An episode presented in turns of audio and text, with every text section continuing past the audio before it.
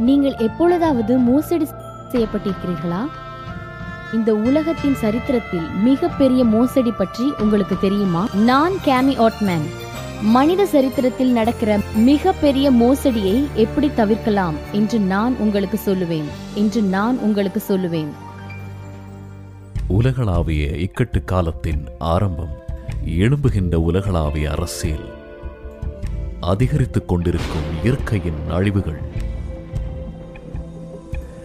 என்னை சுற்றிலும் என்ன நடந்து கொண்டிருக்கிறது? எல்லோரின் வருங்காலம் என்ன? உலகளாவிய செய்தியாளர் கேமி ஊட்மேனோடு இணைந்து வேதாகம தீர்க்க தரிசனங்களின் விடைகளை பெற ஒரு பயணம். அவருடைய உலக பயணங்களில் நிஜ வாழ்க்கையின் போராட்டங்களை நேரடியாக பார்த்தவர். ஆனால் அதன் மத்தியில் நம்பிக்கையின் அற்புதங்களை கண்டிருக்கிறார். கேமி ஊட்மேனோடு வேதாகம தீர்க்க தரிசனங்களை திறக்க இணைந்திருங்கள். வேதாகமத்தில் உள்ள தீர்க்க தரிசனங்கள் முன்பை காட்டிலும் அதிவிரைவாக நிறைவேறிக் கொண்டிருக்கின்றன.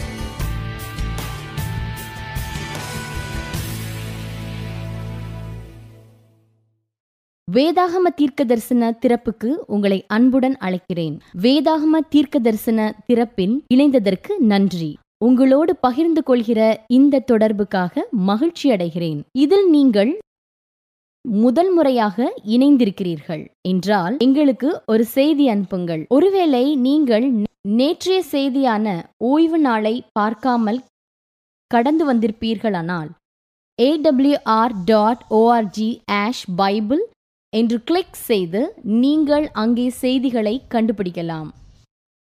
கடந்த இரவு நாம் பார்த்தோம் ஓய்வு நாள். அது தேவனுடைய முத்திரை என்று பார்த்தோம். நீங்கள் இப்பொழுது நினைக்கலாம் ஏன் இப்பொழுது இத்தகைய ஆராதனை முறை இருக்கிறதென்று? இன்றிரவு நீங்கள் ஆச்சரியம் நீங்கள் ஆச்சரியமடையலாம். அதற்கு காரணத்தை கண்டுபிடிக்கும் போது அவர் அங்கே என்ன செய்தார் என்று பார்ப்பதற்கு. நீங்கள் கீழே இருக்கிற தொடர்பை கிளிக் செய்யலாம். உங்களுடைய பிரச்சனைகளுக்காக ஜெபிக்க வேண்டுமா? நாம் இப்பொழுது ஜெபிப்போம். பின்பு நேராக போலித்தனத்தை பற்றி பார்ப்போம். பரலோக பிதாவே தேவனே நாங்கள் வாழும் காலங்களை நன்கு அறிந்திருக்கிறோம். எங்கள் மனதை கூர்மையாக்குங்கள். உம் சத்தியத்தை எடுத்துக்கொள்வதற்கு உம் சத்தியத்தை எடுத்துக்கொள்வதற்கு இதயங்களை திறந்தருளும். உம் வார்த்தையால் நாங்கள் உம் வார்த்தையால் நாங்கள் என்ன செய்ய வேண்டும் எங்களை எச்சரித்தருளும். எங்களை எச்சரித்தருளும். இயேசுவின் மகத்தான நாமத்தில் வேண்டுகிறேன். எப்பொழுதாவது தோன்றும் விஷயங்கள் எப்பொழுதும் இல்லை என்று நீங்கள் கவனித்திருக்கிறீர்களா சிலந்தி கதையை கருத்தில் கொள்வோம் என்று சொன்னால் அரிஸ்டாட்டில் சிலந்தியை ஒரு பூச்சியாக வகைப்படுத்த ஆறு கால்கள் தான் அதற்கு உள்ளது என்று கூறினார். ஆயிரத்தி எண்ணூறு வருடங்களாக அரிஸ்டாண்டிலை எந்த கேள்வியும் கேட்கவில்லை. ஆறு கால்கள் தான் இதற்கு உள்ளது என்று பொதுவாக கருதப்பட்டு வந்தது. அதன் பிறகு ஜூன் பெப்டிசிலே லாமேற்கு கிளந்தி எட்டு கால்கள் உடைய தேல் வகையை சார்ந்தது வரையறுத்தார். வேறு மனமே நூற்றாண்டுகளாக இருந்து நம்பி இருப்பதனால் அது உண்மையானதென்று ஆகிவிடாது. பலர் சத்தியத்திற்கு பதிலாக பொய்யை ஏற்றுக் கொண்டிருக்கிறார்கள் இதை குறித்து வெகு சிலரே கேள்வி கேட்கிறார்கள். கிறிஸ்துவ திருச்சபை மனிதனின் பாரம்பரியத்தை கடவுளின் வழியை மறைக்க அனுமதிக்கிறார்களா? ஒரு பாரம்பரியம் மிகவும் பழமை வாய்ந்தது. அது எப்பொழுது வருவானது என்று கூட யாருக்கும் தெரியாது. வேதத்தில் இருந்தால் நான் நம்புகிறேன். வேதம் இதை சொல்லவில்லை என்றால் எனக்கானது இல்லை. வெளிப்படுத்தின விசேஷ புத்தகம் சாத்தான் சபையை ஏமாற்றி தவறாக நடத்துவான் என்று காண்கிறது. வெளிப்படுத்தல் பனிரெண்டு ஒன்பது உலக மனத்தையும் மோசம் போக்குகிற பிசாசு என்றும் சாத்தான் என்றும் சொல்லப்பட்ட பழைய பாம்பாகிய பெரிய வலு சர்ப்பம் தள்ளப்பட்டு அது பூமியிலே விழத்தள்ளப்பட்டது.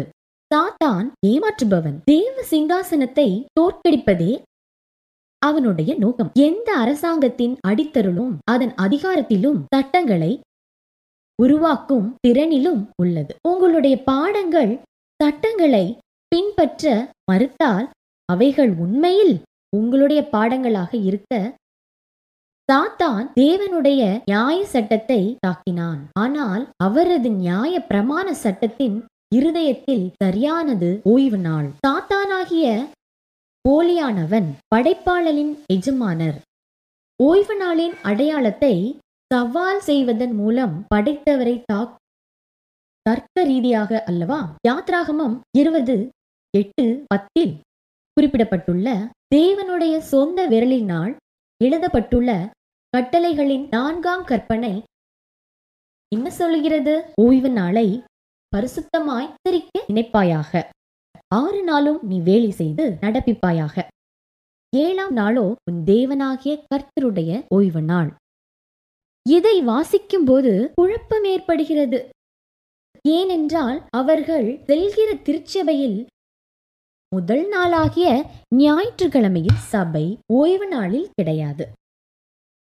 கண்டிப்பாக கண்டிப்பாக புதிய ஏற்பாட்டில் பரிசுத்த நாள் மாற்றப்பட்டிருக்க வேண்டும். வெளிப்படுத்தின விசேஷ புஸ்தக புஸ்த புத்தகத்தில் எங்கேயும் முதல் நாள் அதாவது ஞாயிற்றுக்கிழமை பற்றி எங்கும் குறிப்பிடப்படவில்லை. ஞாயிற்றுக்கிழமைதான் பரிசுத்த நாள் என்று ஜனங்கள் நினைத்தால் அதை நாம் வேதாகமத்தில் அறிந்து கொள்ள வேண்டும். அல்லவா? சரி படிப்போம் அநேகர் வேதாகமத்தை நேசித்து ஞாயிற்றுக்கிழமையில் தொழுகை செய்கிறார் பாடத்தை குறித்து வேதாகமம் ஏன்? மௌனமாய் உள்ளது? மேலே குறிப்பிட்டு சொல்வதை விட அதிகமான ஈடுபாடு உள்ளதா? ஆம். புதிய ஏற்பாட்டில் வெறும் எட்டு வசனங்கள் மாத்திரம்தான் வாரத்தின் முதல் நாள் என்று வேதாகமத்தில் உள்ளது. சனிக்கிழமை எப்பொழுதும் ஏழாம் நாள் என்று அழைக்கப்படுகிறது. வாரத்தின் நாட்களை குறிக்க எண்கள் ஆதியாகமத்திலிருந்து வெளிப்படுத்தல் வரைக்கும் பயன்படுத்தப்பட்டிருக்கின்றன. இந்த எட்டு வசனங்களை படிக்கும்போது இந்த வசனங்களில் ஒன்று முதல் நாள் பரிசுத்தமாய் இருக்க வேண்டும் என்று இந்த வசனங்களில் ஒன்று முதல் நாள் பரிசுத்தமாய் இருக்க வேண்டும் என்று பரிந்துரைக்கின்றதா இல்லையா என்பதை மனதில் தெரியப்படுத்த வேண்டும். மார்க் பதினாறு ஒன்பது. வாரத்தின் முதல் நாள் அதிகாலையிலே இயேசு எழுந்திருந்த பின்பு மகதலேனா மரியாளும் முதல் முதல் தரிசனமானார். இங்கே இயேசு வாரத்தின் முதல் நாள் ஞாயிற்றுக்கிழமையில் உயிர்த்தெழுந்தார் கிறிஸ்துவர்கள் உலகம் முழுவதும் அவருடைய உயிர்த்தெழுதலை ஈஸ்டர் ஞாயிற்றுக்கிழமையில் கொண்டாடுகிறார் மத்தேயு இருபத்தி எட்டு ஒன்று. ஓய்வு நாள் முடிந்து வாரத்தின் முதலாம் நாள் விடிந்து வருகையில் மகதலேனா மரியாளும் மற்ற மரியாளும் கல்லறையை பார்க்க வந்தார்கள். இங்கே ஓய்வு நாள் முடிந்து முதல் நாள் ஆரம்பமாகிறதை காணலாம். யோவான் இருபது ஒன்று வாரத்தின் முதல் நாள் காலையில் அதிக இருட்டோடே மகதலேனா மரியாள் கல்லறையினிடத்திற்கு வந்து முதல் நாள் பரிசுத்தமானது என்று எங்கேயாவது பரிந்துரை செய்கிறதா? நான்காம் வசனம். மார்க்கு பதினாறு ஒன்னு ரெண்டு. ஓய்வு நாளான பின்பு மகதலேனா மரியாளும் யாக்கோபின் தாயாகிய மரியாளும் சாலோமே!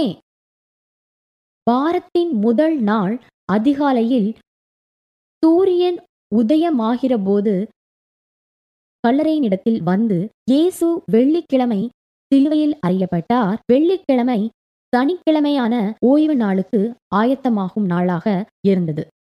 இதனால் இயேசு கல்லறையில் ஏழாம் நாளாகிய சனிக்கிழமையில் ஓய்ந்திருந்தார். அதன் பிறகு வாரத்தின் முதல் நாளாகிய ஞாயிற்றுக்கிழமையில் எழுந்தருளினார். லூக்கா இருபத்தி நாலு ஒன்று வாரத்தின் முதலாம் நாள் அதிகாலையில் தாங்கள் ஆயத்தம் பண்ணின கந்தவர்க்கங்களை அவர்கள் எடுத்துக்கொண்டு வேறு சில ஸ்திரீகளோடு கூட கல்லறையின் இடத்தில் வந்தார்கள். இங்கே ஞாயிற்றுக்கிழமைதான் தேவனுடைய பரிசுத்த ஓய்வு நாள் என்று சொல்வதற்கு ஒன்றும் இல்லை. இருபது பத்தொன்பது. வாரத்தின் முதல் நாளாகிய அன்றைய தினம் சாயங்கால வேளையில் தீஷர்கள் கூடியிருந்த இடத்தில் யூதர்களுக்கு பயந்து பயத்ததி பயந்ததினால் கதவுகள் பூட்டப்பட்டிருக்கையில் இயேசு வந்து நடுவே நின்று உங்களுக்கு சமாதானம் என்றார். சில பேர் இந்த சம்பவத்தை வைத்து அவர்கள் ஞாயிற்றுக்கிழமை பரிசுத்த நாள் ஆக்க அங்கே கூடினார்கள் என்று கூறுகின்றனர். அவர் உயிர்த்தெழுதலின் மரியாதை நிமித்தம் டீஷர்கள் அந்த முதல் நாளை பரிசுத்தமாக அவர்களால் கூடாமல் போய்விட்டது. மார்க்கு பதினாறு பதினாலில் நிரூபமாகிறது. இந்த ஆறு வசனங்கள் வரை கர்த்தருடைய பரிசுத்த ஓய்வு நாள் சனிக்கிழமை. ஞாயிற்றுக்கிழமையான முதல் நாளுக்கு மாற்றப்பட்டதை குறித்து ஒன்று குருந்தியர் பதினாறு ஒன்னு ரெண்டு. பரிஸ்தவான்களுக்கு சேர்க்கப்படும் தர்ம பணத்தை குறித்து நான் கலாத்திய நாட்டு சபைகளுக்கு பண்ணின திட்டத்தின்படியே செய்யுங்கள். நான் வந்திருக்கும் போது பணம் சேர்க்குதல் இராதபடிக்கு உங்களில் அவனவன் வாரத்தின் முதல் நாள் தோறும் தன் தன் வரவுக்கு தக்கதாக எதையாகிலும் தன்னிடத்தில் சேர்த்து வைக்க கடவன் பவுல் இங்கே அவர்களுடைய பணத்தை வாரத்தின் தொடக்கத்தில் ஒதுக்கி வைக்குமாறு அறிவுறுத்துகிறார். ஏனென்றால் அவைகள் ஓய்வு நாளுக்காக தயார் நிலையில் இருக்கும் என்று. பவுல் எருசலேமில் பஞ்சத்தினால் தவிக்கும் மக்களுக்காக பணத்தை சேர்க்கிறார்.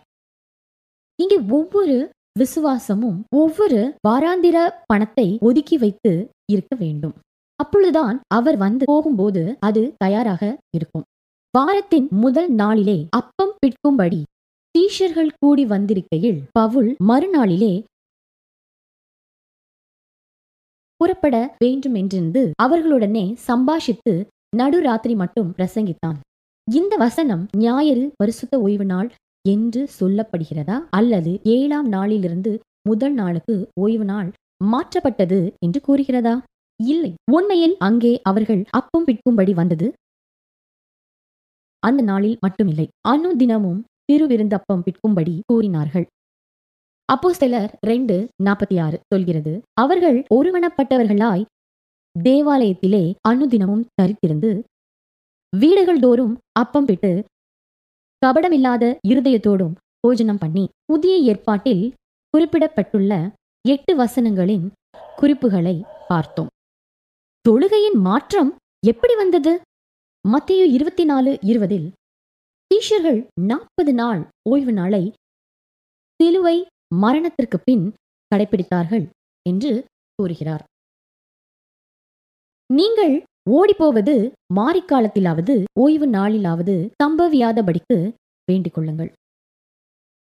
வெளிப்படுத்தல் ஒன்னு பத்தில் வாசிக்கும்போது தேவனுக்கு ஒரு நாள் உள்ளது என்று அறிந்திருக்கிறோம். லூக்கா ஆறு அஞ்சில் கர்த்தருடைய நாள் ஓய்வு நாள் சொல்லுகிறது. இதே வசனம் மறுபடியும் மார்க்கு ரெண்டு இருபத்தி ஏழு இருபத்தி எட்டிலும் மத்தேயு பனிரெண்டு எட்டிலும் பார்க்கலாம். மல்கியா மூணு ஆறு சொல்கிறது நான் கர்த்தர் நான் மாறாதவர். இயேசு கிறிஸ்துவும் வேதாகமத்தில் ஓய்வு நாளை மாற்றவில்லை. எபிரேயர் பதிமூணு எட்டில் வேதாகம் வாக்குத்தத்தம் என்னவென்றால் இயேசு கிறிஸ்து நேற்றும் இன்றும் என்றும் மாறாதவராய் இருக்கிறார். தேவனும் ஓய்வு நாளை மாற்றவில்லை. இயேசுவும் ஓய்வு நாளை மாற்றவில்லை.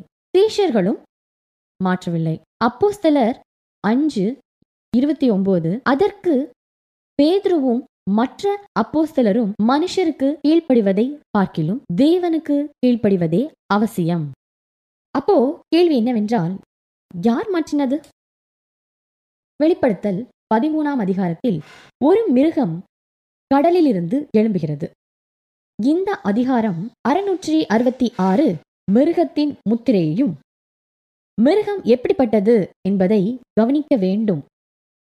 வேதாகமத்தில் மிருகங்கள் உண்மையானகவே தோன்றினதாக எடுத்துக்கொள்ள கூடாது தன்னுடைய வல்லமையும் ராஜ்யத்தையும் குறிக்கும் ஒரு அடையாளமாக உள்ளது. வெளிப்படுத்தின புத்தகம் இயேசுவின் அன்பை குறிக்கிறது. அவர் நமக்கு எதுவும் அன்பின் கடிதமாய் உள்ளது. வெளிப்படுத்தல் பதிமூணு ஒன்று பின்பு நான் கடற்கரை மணலின் மேல் நின்றேன். அப்பொழுது சமுத்திரத்திலிருந்து ஒரு மிருகம் எழும்பி வர கண்டேன். அதற்கு ஏழு தலைகளும் பத்து கொம்புகளும் இருந்தன. அதன் கொம்புகளின் மேல் தூஷணமான நாமமும் இருந்தன. வேதாகமம் இங்கே மிருகத்தை ராஜ்யத்தின் அரசியல் மற்றும் மதத்தின் வல்லமை பிரதிநிதியாக சொல்லப்படுகிறது. இந்த வல்லமை மதிகேடாக எழும்பி வருகிறது. நான் கண்ட மிருகம் திருத்தையைப் போலிருந்தது. அதன் கால்கள் கரடியின் கால்களைப் போலவும் அதன் வாய் சிங்கத்தின் வாயைப் போலவும் இருந்தன. வலு சர்ப்பமானது மிகுந்த அதிகாரத்தையும் அதற்குள் கொடுத்தது. யார் வலு சர்ப்பம்? சாத்தான். அவன் இருந்த பெரும் அதிகாரத்தை இங்கே கொண்டு வருகிறான். உலகம் முழுவதும் அது தேவனின் சட்டத்தை அதன் சொந்த சட்டங்களாக அறிவிக்கிறது. இந்த மிருகத்தை புரிந்து கொள்ள தானியே ஏழாம் அதிகாரத்திற்கும் நாம் போக வேண்டும். வெளிப்படுத்தல் பதிமூணு போன்றே அதே உருவத்தை இங்கே காணலாம். சிங்கம் கரடி சிறுத்தை வலுசர்ப்பம் தானியல் ஏழு வெளிப்படுத்தல் பதிமூணு. குறிப்பிட்டுள்ள அறுநூத்தி அறுபத்தி ஆறு மற்றும் மிருகத்தின் முத்திரையை புரிந்து கொள்ள உதவுகிறது. தேவன்தான் இந்த வார்த்தைகள் எழுதியிருப்பதை நாம் ஏனென்றால் ஆரம்பம் முதல் முடிவு வரை தொடர்ந்து ஒன்றாக இணைந்து சொல்கிறது. தானியல் ஏழு ரெண்டு மூணில் பார்ப்போமே ஆனால் தானியேல் சொன்னது ராத்திரியிலே காலத்தில் எனக்கு உண்டான தரிசனத்திலே நான் கண்டது என்னவென்றால் இதோ வானத்தின் நாலு காற்றுகளும் பெரிய சமுத்திரத்தின் மேல் அடித்தது. அப்பொழுது நாலு பெரிய மிருகங்கள் சமுத்திரத்திலிருந்து எழும்பினான் எழும்பின. தானியேல் ஏழு பதினேழில் அந்த நாலு பெரிய மிருகங்களும் பூமியிலிருந்து எழுகிற நாலு ராஜாக்களாம். தானியேல் ஏழு இருபத்தி மூணில் அவன் சொன்னது நாலாம் மிருகம் பூமியில் உண்டாகும் நாலாம் ராஜ்யமாம். அது எல்லா ராஜ்யங்களை பார்க்கிலும் வேறாயிருந்தது. பூமியை எல்லாம் பட்சித்தது. முதல் நாள் பாடத்தில் நான்கு ராஜ்யங்களை பற்றி தானியேல் ரெண்டில் பார்த்தோம் என்பதை உங்களுக்கு நினைப்பூட்டுகிறேன். அந்த உலோகங்கள் பாபிலோன் மேதியா மேதிய பெர்ஷியா கிரேக்கம் ரோ மற்றும் ஐரோப்பிய பிரிவுகளை குறிக்கிறது. தானியல் ரெண்டின் தரிசனத்திற்கு இந்த மிருகங்களின் தரிசனம் தானியலின் தரிசனத்திற்கு இந்த மிருகங்களின் தரிசனம் கூடுதல் தகவலை கொடுக்கிறது. இந்த சம்பவங்களின் கணிப்பு தெளிவாக உள்ளதா என்றும் பார்க்கும்போது இப்பொழுது முதல் மிருகம் தானியில் ஏழு நாலு முந்தினது சிங்கத்தைப் போல் இருந்தது. அதற்கு கழுகின் செட்டைகள் உண்டாயிருந்தது. நான் பார்த்து கொண்டிருக்கையில் அதன் சிறகுகள் விழுங்கப்பட்டது. அது தரையில் இருந்து அடிக்கப்பட்டு மனிதனைப் போல் இரண்டு கால்களின் மேல் நிமிர்ந்து நிற்கும்படி செய்யப்பட்டது. அகழ்வாராய்ச்சியாளர்கள் ஈராக்கில் உள்ள பழமை வாய்ந்த பாபிலோன் இடத்தில் தோன்றும்போது அழகு கழுகு இரைகள் கொண்ட ஒரு சிங்கம் இருப்பதை கண்டுபிடித்தார்கள். பண்டைய உலகில் சிங்கம் பாபிலோனரின் அடையாளம். பிறகு அடுத்த தேசம் எழும்பிற்று. பாபிலோன் உலகத்தை கடைசி வரை ஆள முடியவில்லை. தானியல் ஏழு அஞ்சு. பின்பு கரடிக்கு ஒப்பாகிய வேறொரு இரண்டாம் மிருகத்தை கண்டேன். அது ஒரு பக்கமாய் தாய்ந்து நின்று தன் வாயின் பற்களுக்கு மூன்று விழா எலும்புகளாக கவ்விக்கொண்டிருந்தது. எழும்பி வெகும் மாம்சம் தின்றதென்று சொல்லப்பட்டது. ஒன்றிணைந்த மேதிய பெர்ஷிய ராஜ்யம் பாபிலோனை வீழ்த்தியது. கரடிக்கு ஒப்பான மேதிய பெர்ஷியா ஒரு பக்கமாக எழும்பி முதலிய பாபிலோனை வீழ்த்தியவர்கள் பெர்சியர்கள் என்றும் அதன் பிறகு மேதியர்கள் மேல் ஆதிக்கம் செலுத்தினர். கரடியின் வாயில் என்ன இருந்தது? மூன்று விழா எலும்புகள். மேதிய பெர்ஷியா உலகத்தை வெற்றி கொள்ளும்போது முதலில் பாபிலோனை வென்று கொண்டது. பிறகு லிதியா எகிப்தையும் வெற்றி கொண்டது. இந்த மூன்று தேசங்கள் பாபிலோன் லீதியா தெற்கு நோக்கிய எகிப்து தான் அந்த விழா எலும்புகள். வேதாகம தீர்க்க தரிசனம் எவ்வளவு துல்லியமாய் இருக்கிறது என்பதை பார்க்க முடிகிறதா? மூன்றாம் பேரரசு தானியில் ஏழு ஆறில் எழும்புகிறது. அதன் பின்பு சிவிங்கியை போலிருக்கிற வேறொரு மிருகத்தை கண்டேன். அதன் முதுகின் மேல் பட்சியின் செட்டைகள் நான்கு இருந்தன நாலு தலைகள் உண்டாயிருந்து அதற்கு ஆளுகை அளிக்கப்பட்டது. அலெக்சாண்டர் ஒரு மாபெரும் முக்கிய தலைவர் என்று நாம் அறிந்ததே. முப்பது வயதிற்குள் அவர் இந்த உலகத்தை ஜெயித்தார். இதற்குள் சிறுத்தையாக கிரேக்கம் கணிக்கப்பட்டதை பார்க்க முடிகிறதா? அப்போ அந்த நான்கு தலைகள் எதை குறிக்கிறது? மாபெரும் வீரர் அலெக்சாண்டர் தான் முப்பத்தி மூணு வயதில் இறந்து போகிறார். அதன் வசமாக தன் மகனிடம் ராஜ்யம் போகாமல் பிரதான தளபதியிடம் போய் சேர்ந்தது. அவர்கள் அதை பிரித்து கிரேக்க சாம்ராஜ்யத்தை ஆளுகிறார்கள். அந்த நான்கு தளபதிகள் தான் நான்கு தலைகள். நீங்களும் நானும் முக்கியமாய் அறிந்து கொள்ள வேண்டியது ராஜ்யங்கள் தீர்க்க தரிசனமாய் உரைத்தபடி எழும்பி வீழ்ந்தது என்று. சரியான நேரத்தில் சரியாய் துல்லியமாய் நடக்கும் என்று நம்ப வேண்டும். நம்மை பயமுறுத்துவதற்காக இல்லாமல் நாம் ஆயத்தமாக இருப்பதற்கு அவருடைய வார்த்தையில் நம்மை எச்சரிக்கிறார் என்பதை நாம் எடுத்துக்கொள்ள வேண்டும். சரி தொடரலாம். வேதாகமம் தானியல் ஏழு ஏழில் நான்காம் பேரரசை விவரிக்கிறது. அதற்கு பின்பு ரா தரிசனங்களிலே நான்காம் மிருகத்தை கண்டேன். அது கெடியும் பயங்கரமும் மகா பலத்ததுமாய் இருந்தது. அதற்கு பெரிய நொறுக்கி பட்சித்து மீதியானதை தன் கால்களால் மிடித்து போட்டது.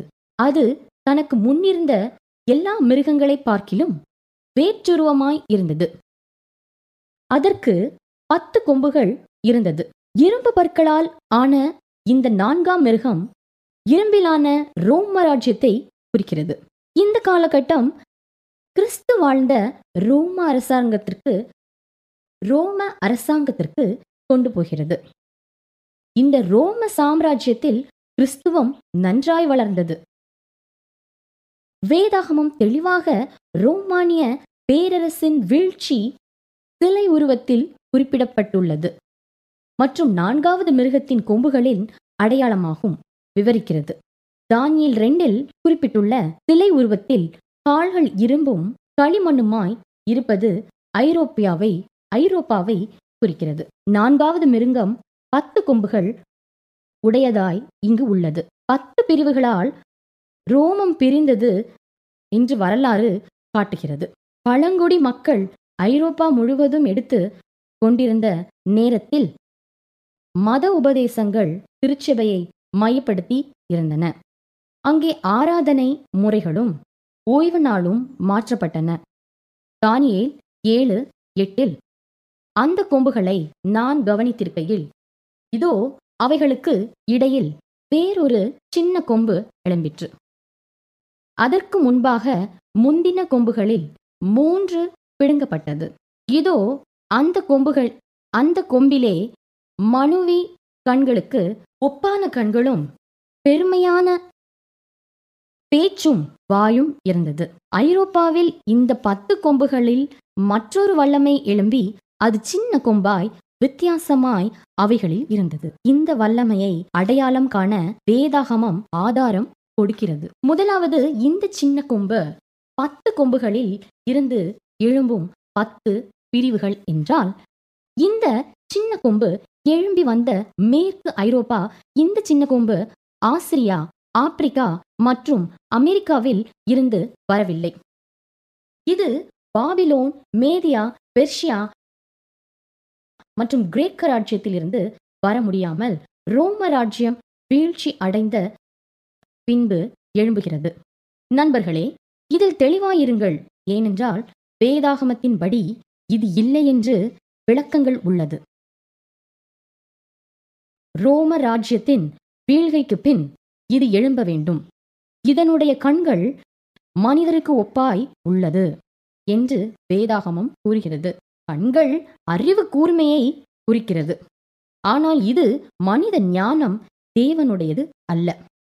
ரோமிலிருந்து வெளியே வந்த மனிதனுடைய மத போதகர்கள் தானியேல் ஏழு இருபத்தி நாலில் வேறுபட்டதும் மற்றும் மாற்றப்பட்டதும் என்று இதை பற்றி கூறுகிறது. அவன் முற்தினவைகளை முந்தினவைகளை பார்க்கிலும் வேற்றுமையாயிருந்தது. ஏனென்றால் இது முதன்மையான அரசியல் அதிகாரம் உடையதாய் இல்லாமல் மாதிரியான மத அரசியல் வல்லமையை கொண்டது. இந்த வல்லமை என்ன செய்யும்? அது தேவனுடைய கட்டளைகளை மாற்ற விரும்பும். தானியேல் ஏழு இருபத்தி அஞ்சில் உன்னதமானவருக்கு விரோதமாக வார்த்தைகளை பேசி உன்னதமானவருடைய பரிஸ்தவான்களை எடுக்கி காலங்களையும் பரிஸ்தவான்களை ஒதுக்கி காலங்களையும் பிரமாணங்களையும் மாற்ற நினைப்பான். அது ஓய்வு நாளாக இருக்கலாம். தேவ பிரமாணத்தை மாற்ற உண்மையான வார்த்தைகளை விட மேலான அதிகாரம் ஒன்று உள்ளதா என்று நினைக்க முடிகிறதா? இது கண்டிப்பாய் தெய்வீக பிரமாணங்களை பற்றி பேசுகிறது. அற்பமான வரி அல்லது அரசியல் சட்டத்தை பற்றி பேசவில்லை. தானியல் எட்டு பனிரெண்டில் சின்ன கொம்பின் வல்லமை தேவனுடைய சத்தியத்தை கீழே தள்ள விரும்பும். வல்லமையின் தேவ பிரமாணத்தை மாற்ற அதிகாரம் பெற்று இருக்கும். சனிக்கிழமையில் இருந்து ஞாயிற்றுக்கிழமைக்கு மாற்றம் படிப்படியாக வந்தது என்று வரலாறு நமக்கு பதிவு செய்கிறது.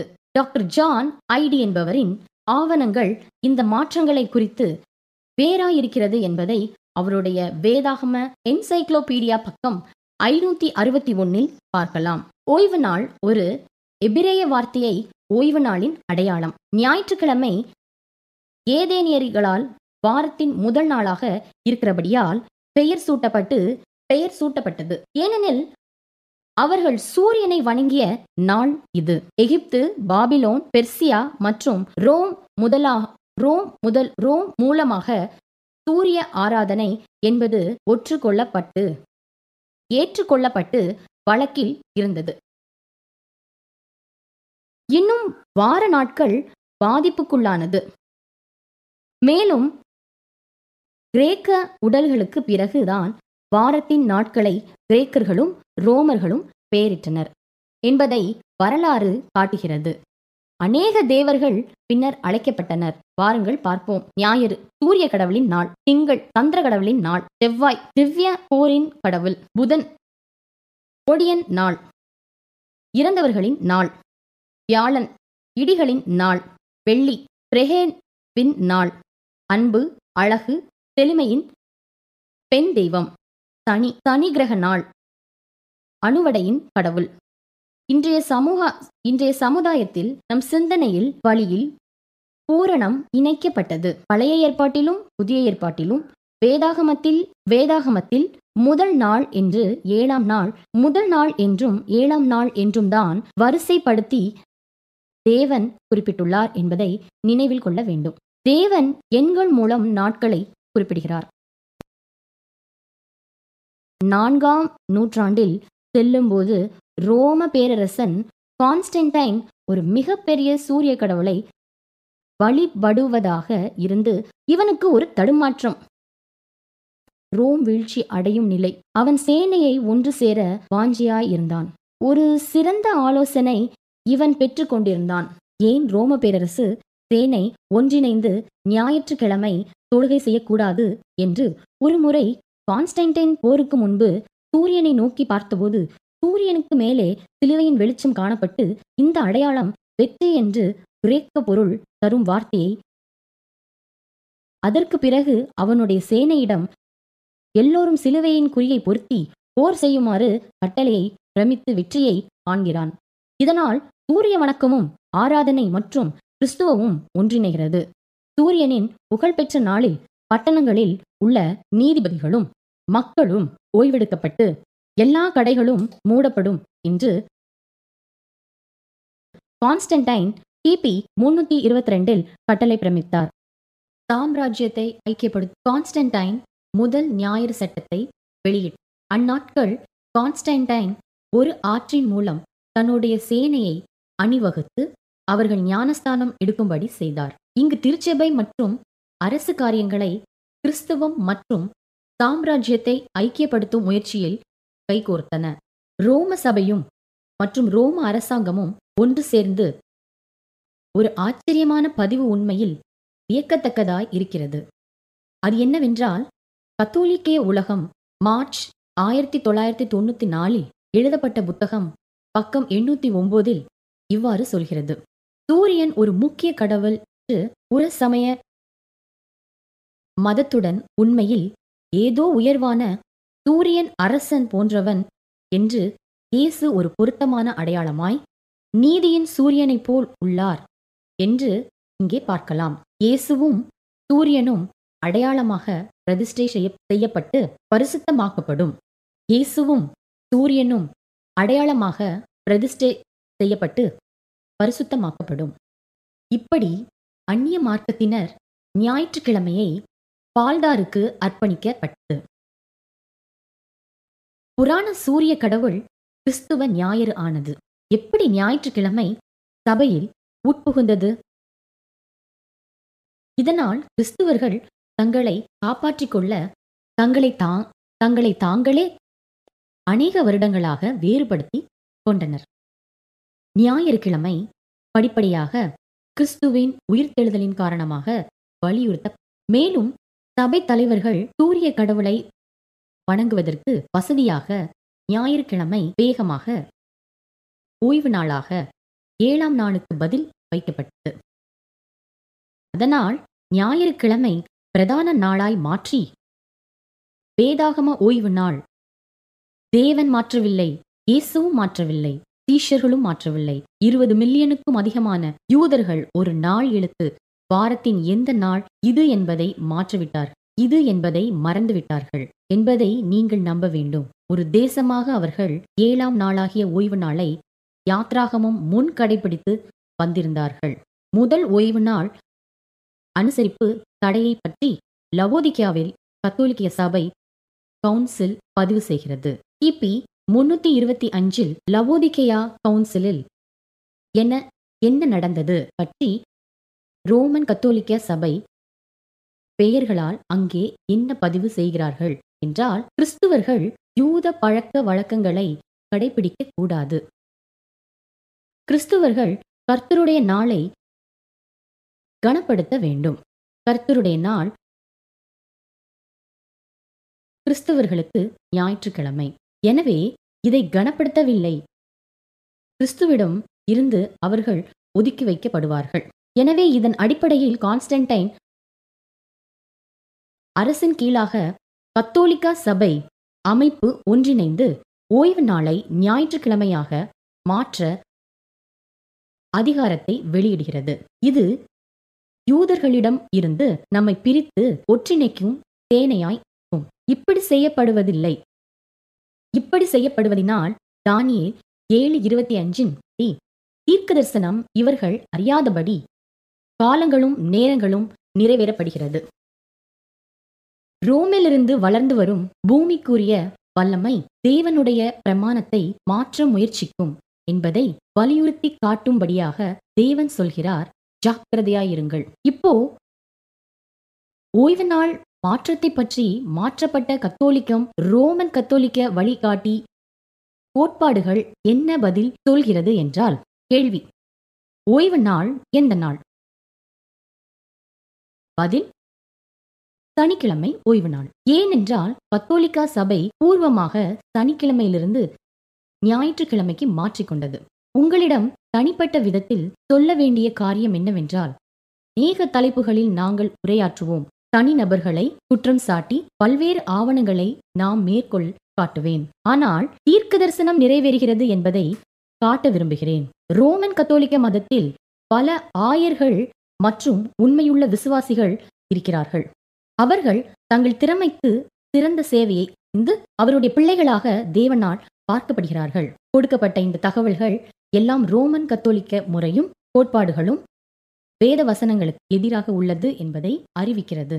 எனவே சத்தியத்தை உண்மையாய் தேடுகிறவர்களுக்கு ஒரு வஞ்சனையுள்ளவனாய் தேவ வார்த்தையினுடைய விளக்கம் உங்களிடம் சொல்ல முற்படுகிறேன். இதன் அடிப்படையில் நீங்கள் இப்பொழுது எது சத்தியம் எது தவறான சத்தியம் என்பதை நிர்ணயித்துக் கொள்ளுங்கள். சரி பத்து கற்பனைகளை கத்தோலிக்க திருச்சபை மாற்றியமைக்கப்பட்டதை அறிய விரும்புகிறீர்களா? அவர்களுடைய கத்தோலிக்க ஆவணங்களையே ஆராய்வோம். என்சைக்ளோபீடியா நாலாம் வாயும் பக்கம் நூத்தி ஐம்பத்தி மூணு நாலாம் வால்யூம் பக்கம் நூத்தி ஐம்பத்தி மூணு சொல்கிறது. சபையானது யூதர்களின் ஓய்வு நாளாக ஏழாம் நாளை முதல் நாள் மாற்றப்பட்ட பிறகு மூன்றாம் கட்டளை ஞாயிற்றுக்கிழமையை குறிக்கிறது. மேலும் அது தேவனுடைய நாளாக அனுசரிக்கப்படும். என்சைக்ளோபீடியா காலத்தை பற்றின கட்டளைகள் மாற்றப்பட்டதை குறித்து கூறுகிறது. இங்கே நீங்கள் கவனித்திருப்பீர்கள். ஞாயிற்றுக்கிழமை மூன்றாம் கட்டளைக்கு பரிந்துரை செய்திருக்கிறது. ஆனால் வேதாகமத்தில் ஓய்வு நாள் நான்காம் கற்பனையில்தான் உள்ளது என்பதை பார்ப்போம். ரோம வல்லமையானது மத்திய காலத்தில் விக்கிரகம் விக்கிரக தொழுகை இருக்கக்கூடாது என்று இரண்டாம் கற்பனையில் இப்ப இருப்பதை அறிந்து அதை நீக்கிவிட்டது. இதனால் ஒன்பது கற்பனையே உள்ள நிலையில் பத்தாம் கற்பனையை சேர்க்க வேண்டும். எனவே பத்தாம் கற்பனையான இச்சியாதிருப்பாயாக என்ற கற்பனையை இரண்டாக பிரித்து இதனால் பத்து கற்பனை முழுமையாயிற்று. இது தேவனுடைய வார்த்தையை மீறி போகிறதை குறிக்கிறது. கார்ல் கிளிங்கிங் புரொட்டஸ்டான்களுக்கு சவாலாக ஒரு புத்தகத்தை எழுதினார். இவர் கத்தோலிக்க மத அறிஞர். நீங்கள் வேதாகமத்தின்படி நடக்க வேண்டும் என்றால் வேதாகம ஓய்வு நாளை கடைபிடிக்க வேண்டும் இன்று கத்தோலிக்க மற்றும் அடிப்படை கோட்பாடுகள் என்ற புத்தகத்தில் முப்பத்தி எட்டாம் பக்கத்தில் குறிப்பிட்டுள்ளார். ஞாயிற்றுக்கிழமை ஆராதனை முறை கோட்பாடுகளின் அடிப்படையில்தான் நடக்கிறது. ஞாயிற்றுக்கிழமைகளில் ஒன்றிணைத்த ஆராதனை முறை என்பதுதான் என்று வேதத்தில் எந்தவித ஆதாரமும் இல்லை. யூதர்களின் ஓய்வு நாள் அல்லது ஓய்ந்திருக்கும் நாள் அது சனிக்கிழமைதான். உயிர்த்தெழுதலுக்கு கனம் பண்ணுவதற்கு கத்தோலிக்கர்கள் தான் ஞாயிற்றுக்கிழமையில் கிறிஸ்துவர்கள் தொழுகை செய்ய வேண்டும் என்று முடிவு செய்தனர். மற்றொரு விதத்தில் அவர் சொல்லும் வார்த்தைகள் என்னவென்றால் வேதாகமத்தின் படி நீங்கள் சபைக்கு போக விருப்பம் இல்லை என்றால் தேவனுடைய பிரமாணத்தை மாற்றுவதற்கு அதிகாரத்தை சுதந்திரமாக மாற்றியமைக்க கத்தோலிக்க சபைக்கு போங்கள். தேவன் அவருடைய வார்த்தைகளின் அவரிடம் மோதக்கூடாது என்பதை பற்றி தெளிவாய் எச்சரிக்கை. வெளிப்படுத்தல் இருபத்தி ரெண்டு பதினெட்டு பத்தொன்பது. இந்த புஸ்தகத்தில் உள்ள தீர்க்க தரிசன வசனங்களை கேட்கிற யாவருக்கும் நான் சாட்சியாக எச்சரிக்கிறதாவது ஒருவன் இவைகளோடு எதையாகிலும் கூட்டினால் இந்த புஸ்தகத்தில் எழுதியிருக்கிறவைகள் பாதைகள் தேவன் அவன் மேல் வருவார். ஒருவன் இந்த தீர்க்க தரிசன புஸ்தகத்தின் வசனத்திலிருந்து எதையாகிலும் எடுத்து போட்டால் ஜீவ புஸ்தகத்திலிருந்தும் பரிசுத்த நகரத்திலிருந்தும் இந்த புஸ்தகத்தில் எழுதப்பட்டவைகளிலிருந்தும் அவனுடைய பங்கை தேவன் எடுத்து போடுவார். இது மிகவும் முக்கியம் நண்பர்களே. இன்னும் மத்திய பதினஞ்சு மூணிலிருந்து ஒன்பது. அவர்களுக்கு அவர் பிரதித்திரமாக நீங்கள் உங்கள் பாரம்பரியத்தினாலே தேவனுடைய கற்பனையை ஏன் மீறி நடக்கிறீர்கள்? மாயக்காரரே உங்களை குறித்து. இந்த ஜனங்கள் தங்கள் வாயினால் என்னிடத்தில் சேர்ந்து தங்கள் உதடியினால் என்னை கனம் பண்ணுகிறார்கள். அவர்கள் இருதயமோ எனக்கு தூரமாய் விலகுகிறது. மனுஷனுடைய கற்பனை உபதேசங்களை போதித்து வீணாய் எனக்கு ஆராதனை செய்கிறார்கள். என்று ஏசாயா தீர்க்கதர்சி நன்றாய் சொல்லியிருக்கிறான் என்றார். ஞாயிறு கிழமை தேவனுக்காக என்பது மனிதனின் பாரம்பரியத்தில் இருந்து வந்தது. நீங்கள் யாரை பின்பற்றுகிறீர்கள்? தேவனையா அல்லது மனிதனையா? இந்த பிரச்சனை ஒரு நாள் விஷயத்தை விட வேறு ஒன்றும் இல்லை. பிரச்சனை உன்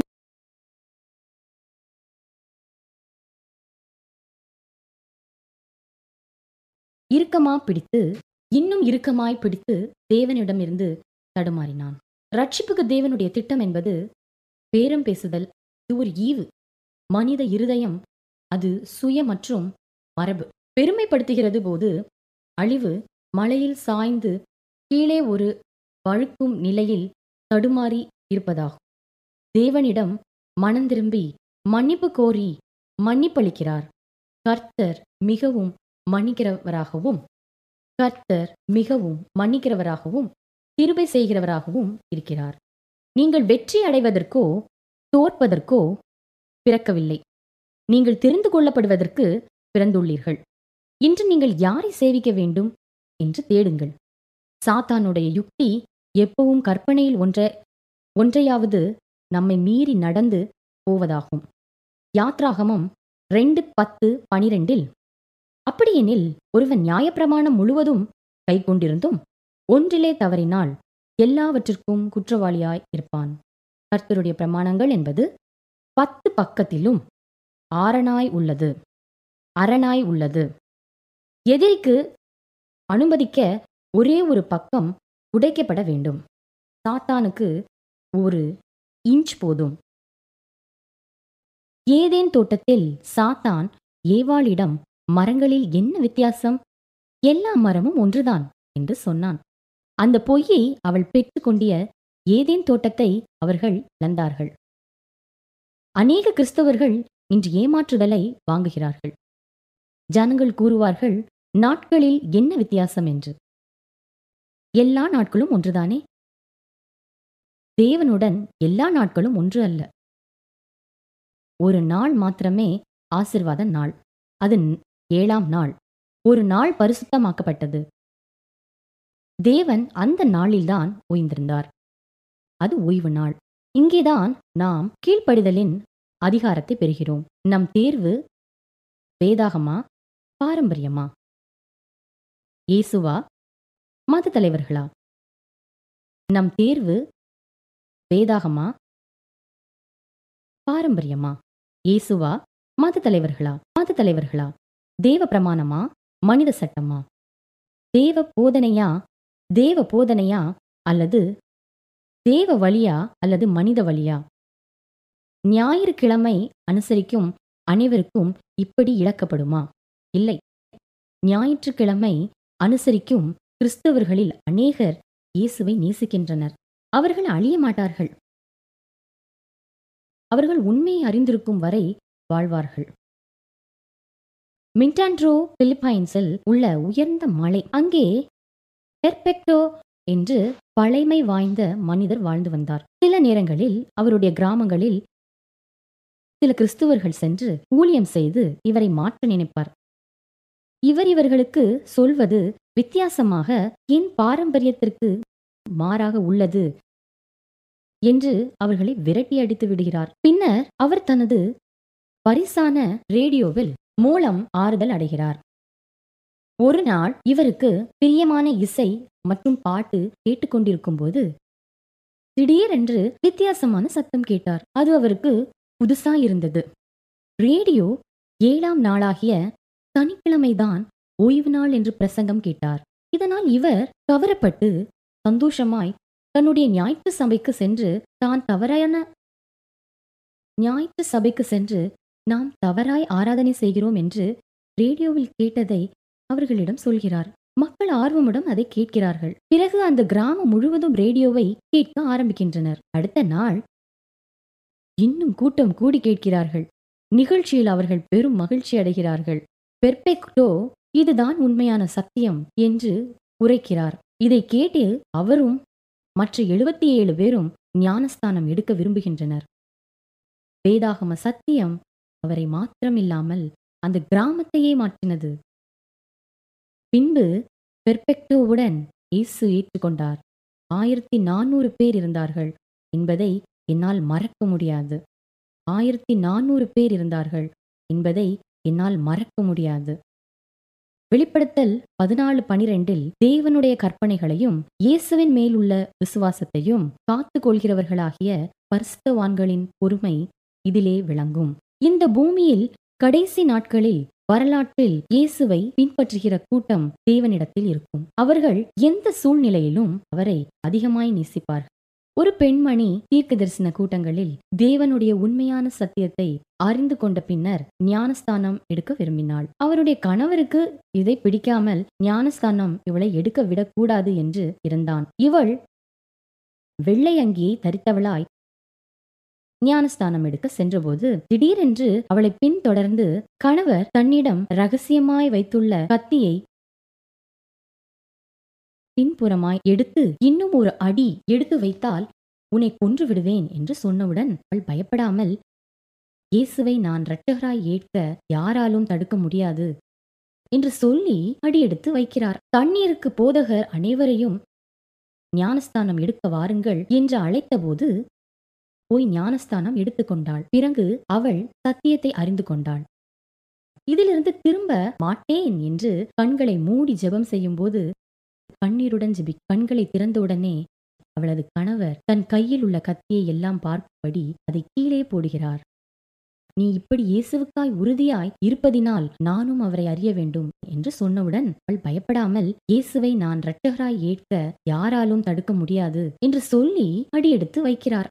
தண்ணீருக்கு போதகர் அனைவரையும் ஞானஸ்தானம் எடுக்க வாருங்கள் என்று அழைத்தபோது போய் ஞானஸ்தானம் எடுத்துக்கொண்டாள் பிறகு அவள் சத்தியத்தை அறிந்து கொண்டாள். இதிலிருந்து திரும்ப மாட்டேன் என்று கண்களை மூடி ஜெபம் செய்யும்போது கண்ணீருடன் ஜெபி கண்களை திறந்தவுடனே அவளது கணவர் தன் கையில் உள்ள கத்தியை எல்லாம் பார்க்கும்படி அதை கீழே போடுகிறார். நீ இப்படி இயேசுவுக்காய் உறுதியாய் இருப்பதினால் நானும் அவரை அறிய வேண்டும்.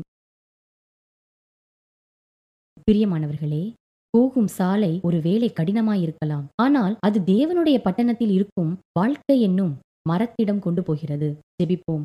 பரலோக பிதாவே சத்தியம் எங்களை அழைக்கிறது. நாங்கள் உம்மை கூப்பிடுகிறோம். எங்களுடைய நம்பிக்கையை உம்மிடத்தில் முழுமையாய் தெரிந்த ஞானத்துடன் கொடுக்க எங்களுக்கு வரத்தை தாரும். இந்த உலகில் எதுவும் நம் சொந்த ஆத்மா இழப்பு இழப்பதை விட பெரிதல்ல. உம்முடைய பரிசுத்த வார்த்தைகளை நாங்கள் காத்துக்கொண்டு பின்பற்றி நடக்க எங்களுக்கு உதவி செய்யும். எல்லோரையும் ஆசிர்வதியுங்கள். அமேன் நான் முடிப்பதற்கு முன்பாக நண்பர்களே நீங்கள் கேட்ட இந்த செய்திக்கு செவிசாய்க்க விரும்புகிறேன். நான் உங்களுக்கு சில தேர்வுகளை கொடுக்க போகிறேன். முதலாவது ஓய்வு நாள் பாடத்தை நீங்கள் ஏற்றுக்கொண்டீர்களா? அப்படியெனில் நீங்கள் கீழே உள்ள லிங்கை கிளிக் செய்யுங்கள். ஏழாம் நாள் ஓய்வு நாள் என்று நம்புகிறேன். மூன்றாவதாக ஏழாம் நாள்தான் கர்த்தருடைய பரிசுத்தமான ஓய்வு நாள். அதை நான் கடைபிடிப்பேன் என்று நான் ஒத்துக்கொள்கிறேன். நான்காவதாக ஓய்வு நாளை பற்றி எனக்கு இன்னும் அதிகமாக செய்திகள் வேண்டும். சிலர் மனதில் நினைத்து கொண்டிருக்கலாம். நானும் ஞானஸ்தானம் பெற முடியுமா என்று. உங்களுக்கு நாங்கள் விடைகளை தர கீழே உள்ள லிங்கை கிளிக் செய்யுங்கள். உங்களுக்காக ஜெபிப்பதற்காகவும் உங்களுக்காக பயிற்சிகளை தருவதற்காகவும் பயிற்சிகளை தருவதற்காகவும் நாங்கள் ஆயத்தமாக காத்து கொண்டிருக்கிறோம் சீத்து கொள்ளுங்கள். நாளைய இரவு மறித்தவர்களுக்கு என்ன நடக்கும் என்பதை குறித்து நாம் படிப்போம். வேதாகமும் இதை பற்றி என்ன சொல்கிறது? மற்றவர்கள் யோசிப்பதை விட வித்தியாசமாக இருக்கும். தேவன் ஆசிர்வதிப்பாராக. நாளைய தினத்தில் சந்திப்போம். இன்னும் அதிகமாக வேதாகம தீர்க்க தரிசனங்களை படிப்போம். இரவு வணக்கம் நண்பர்களே.